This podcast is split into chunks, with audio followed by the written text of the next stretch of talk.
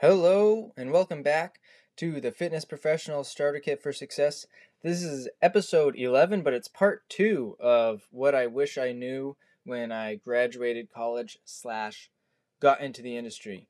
Yesterday, for episode 10, I did what I wish I knew when I graduated, and it was all about how the heck to actually get a job when I graduated because it was really hard. Uh, I don't know if that is would be the case today, but with the current state of the pandemic and basically every single industry needing help in one way or another.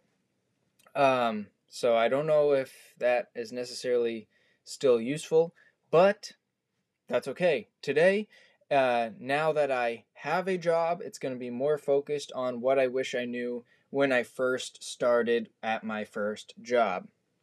And at my first job, it actually was a little bit challenging. Like what I'm about to say probably uh, might not have worked there because at that location, I was basically assigned hours, and then people who signed up to come and work out at the gym were assigned different trainers based on whatever hour they came in. So one Monday at 6 a.m. I might train Johnny, but then the next Monday at 6 a.m. I could have trained Susie.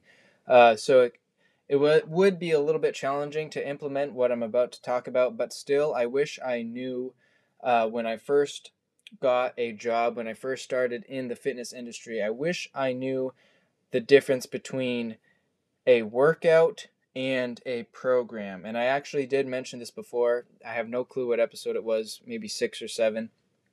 Um, but the difference between a workout and a program, because when I graduated, I definitely knew how to throw a workout together.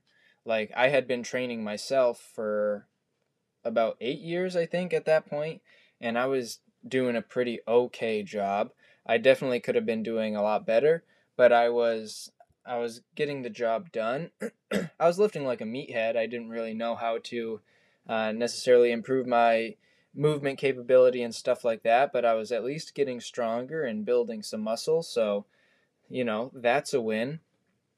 Even though I felt like a like a rusty refrigerator, I think is what James Cerbie says. Um, so that's what I wish I knew. I wish I knew the difference between a workout and a program and how to actually create an effective program. And that's what we'll talk about today. excuse me. So even though it might not have worked out at that gym because I wouldn't have been seeing clients consistently, uh, it still would have been very beneficial for me to know because I left that gym pretty quickly to go on to the next location where I still am three years later. So, how to create an effective program? First, you need a goal in mind. So, whatever that goal may be, it, it sometimes is quite specific. Like recently, I had a client with a goal of deadlift 405 pounds by a certain date.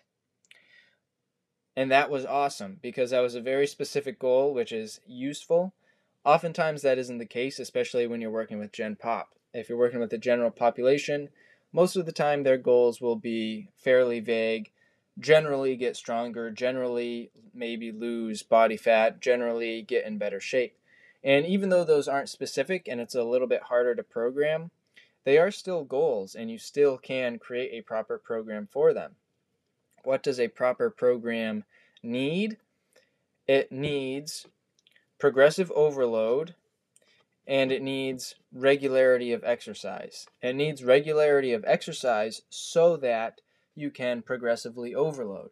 If you willy nilly do different exercises every session, you're not going to necessarily be able to progressively overload because you're not ever stressing your muscles and your tissues enough to add either load or increased range of motion or however your uh, progressive overload however you're progressive overloading that movement so, how do you progressive overload? I already mentioned that you need regularity of exercise. So, let's just use a squat for example. Your client, they come in, their goal is generally get stronger. A great exercise to build general strength is a squat variation. pick your squat variation that is appropriate for that client. Goblet squat, double racked front squat, safety bar squat, whatever the heck is most appropriate for them based on their fitness level. You need to do that probably at least once a week. And then every single week, you need to do something at least very similar to that same exercise and try to increase the difficulty of it via load, via more reps, via more sets, whatever your type of progressive overload is. That way, every single time you do that exercise, you are telling the brain, hey, brain, we are doing this thing. It's tough. I need you to make it easier for me. That's kind of how gains are made. It's a very simplistic view, but that's kind of how gains are made. So, a successful program will have regularity of exercises so that you can progressively overload those exercises. Now, I will say that there is an issue that arises when you are training, especially general population this way, because let's say they come in two times per week. They come in on Tuesday and, and Friday every single week. On Tuesday, they have their, their Tuesday workout. On Friday, they have their Friday workout. And then next week, they have the exact same Tuesday workout and the exact same Friday workout, except maybe they increase the weight or maybe they increase the reps. That could get boring. I could understand why that might get boring for someone. Uh, so while it is very important to get regularity of exercises, I think that you can also incorporate what I like to call synonymous exercises. So just like words have synonyms, exercises also have synonyms. So we'll take that goblet or we'll take that squat exercise that we mentioned earlier. So say you did end up picking a goblet squat variation for their general strength. well, you did you did that in week 1 on their Tuesday workout. Now when it comes to Tuesday of the following week, you don't necessarily want to do goblet squat again because you think they might get bored. You think that they might be like, why the heck am I doing the same exercise I did last week? You could do a synonymous exercise that could be a goblet split squat. Or you could do a landmine front squat, which is essentially the same thing, but it just changes up the angle a little bit and it'll be a more novel experience for them, which might make them enjoy it a little bit more, make them get a little bit less bored.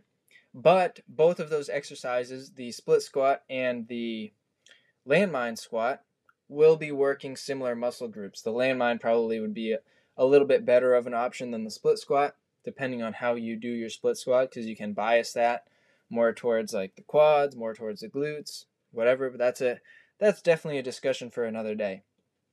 But so I'll, I'll just recap really quick. I wish I knew how to create a program that is progressively leading someone towards their desired goal when I started in the fitness industry. And to do that, you need regularity of exercises so that you can progressively overload those exercises to lead towards that goal.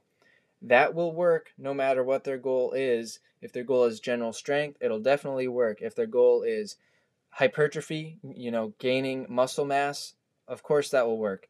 If their uh, goal is decreased body fat, then it will still work because you will be building strength or you will be building muscle and you will be moving more weight and you will be providing more stimulus so that your body wants to burn more body fat, right?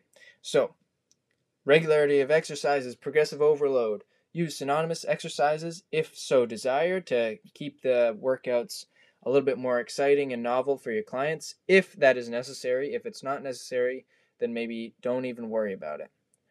All right. And yeah, that was episode 11. And I think that there's going to be a part three to the what I wish I knew back when I first started. So we'll talk about that tomorrow. If you want the ebook on how to mass produce individualized training programs, which is kind of a more in depth uh, discussion on what I just talked about. You can find that in the description below. And if not, Well, I'll talk to you tomorrow.